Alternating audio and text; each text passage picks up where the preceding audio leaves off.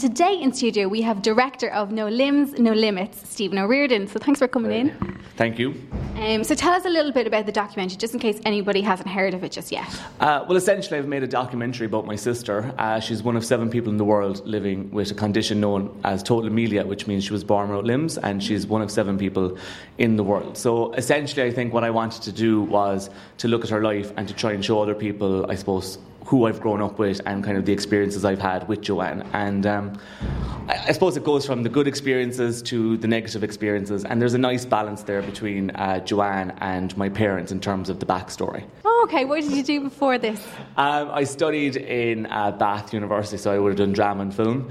And after I finished university, I did the documentary in the Magdalen Laundries, which allowed the women get the state apology. So that kind of started in that context. And I think any of the subjects that I look at obviously have a social or human rights element attached to it, and living with someone like Joanne, there's a lot of social elements to her life, Joe, that are good, bad, or indifferent. So again, from my perspective, I think I just wanted to show people what it was like to live with a disability and what it was like to live with someone with a disability. Mm-hmm. And I think as well, to try and make it more intimate, in my own mind, it made sense that I was telling her story from my point of view as, as a brother growing up with her. But of course, inevitably, it is Joanne's story, and she is at the forefront of it, you know. Yeah. So I'm sure she'd probably say something about that. Absolutely, and I know that she was saying that if it's successful, she'll take all the credit. So um, there you go. yeah. I like it.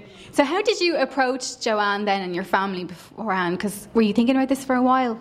Yeah, well, I would have filmed Joanne when I was younger. So my parents would have bought like a really old camera, and I used to film her as she was growing up. So we had really nice moments from archive uh, filming where Joanne's like picking up her bottle, or she's in her high chair, or she's walking the table, or she's discovering new things, you know, around the floor and things like that, or she drives for the first time in her wheelchair. So there was all those nice moments that I suppose were kind of innocent and kind of naive at the same time. They kind of mix quite well in with the documentary, and it allows the audience to see what we were like as a family, kind of off off the camera until I start filming, kind of you know, 17 years later. Yeah.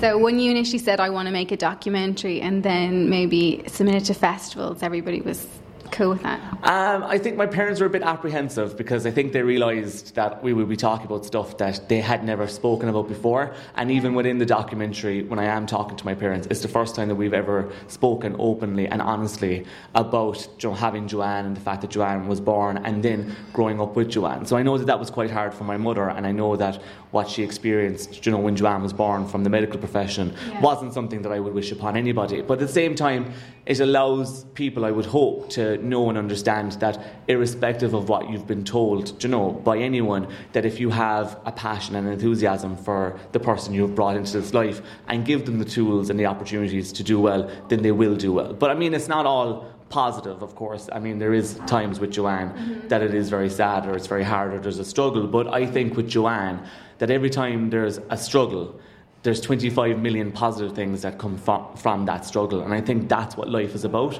And I think the documentary is essentially about allowing people to escape from the world that they live in and to be transported into a world that is full of possibilities and endless kind of, I suppose, limitations of what you can do if you were given the power or the tools to do that. Mm-hmm. Which is fantastic. That's the one thing that really stood out for me in the documentary.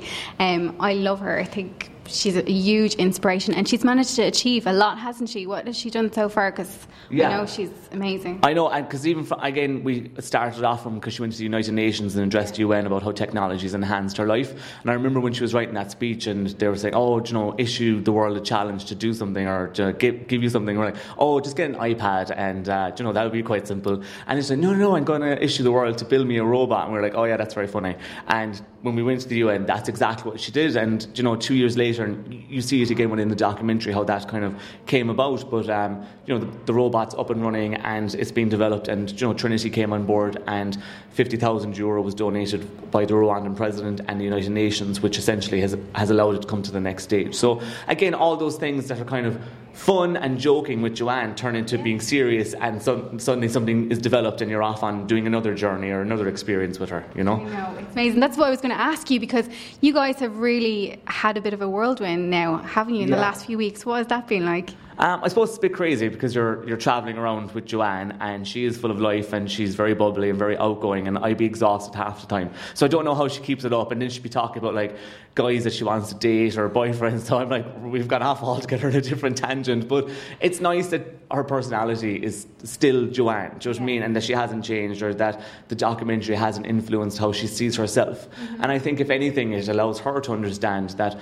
a lot of people why a lot of people are inspired by her. And I think as well, the documentary is primarily I suppose focused on women or girls around Joanne's age because you know you want people to feel kind of I suppose energetic about who they are and to allow them to understand that they can develop and grow up to be confident and outgoing. And that you know if you've ever felt isolated or down or upset or embarrassed by something I would say go see this documentary and you'll come out feeling 10 feet taller now, I might sound a bit biased because I directed it, I'm Joanne's brother, but I'm actually talking about her personality. Her personality shines through it.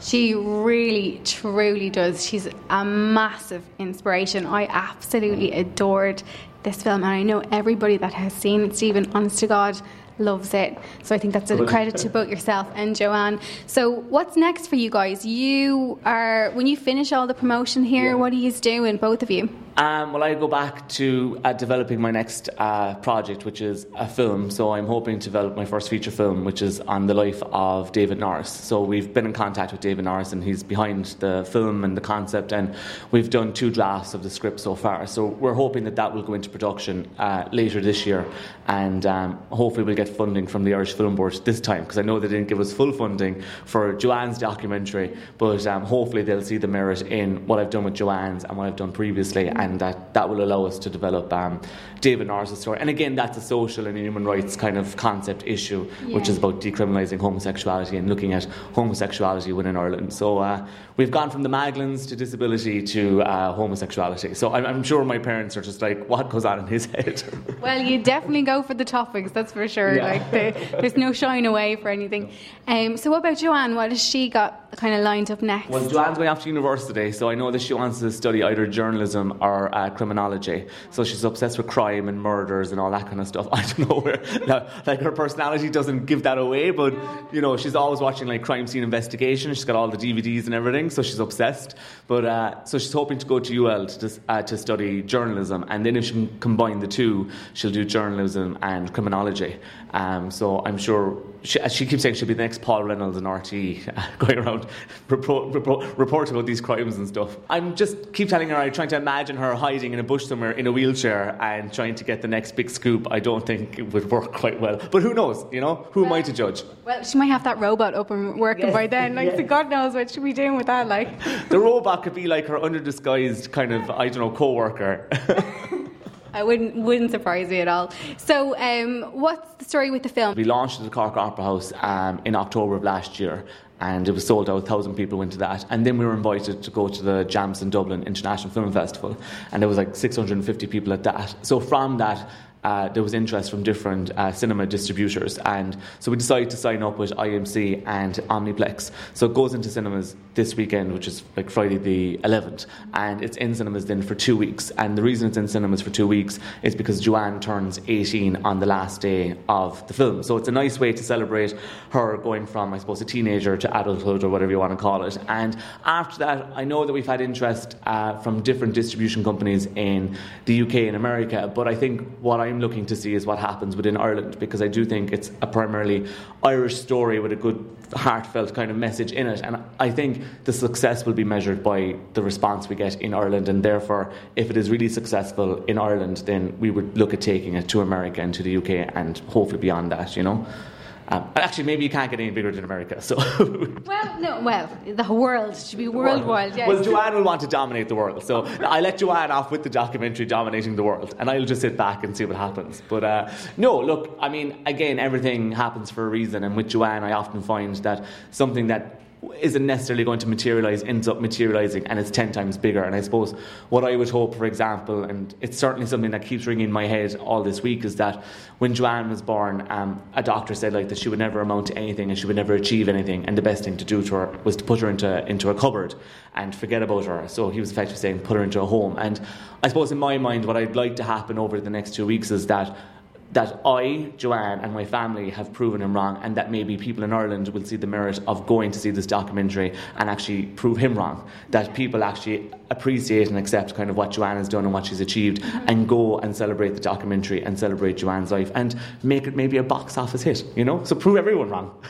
Stephen, on that note, I have to say thank you so much for A, making the film and for coming in and talking to us today because we really appreciate it and wish yourself and Joanne the best of luck. Thank, Thank you. you. Thanks.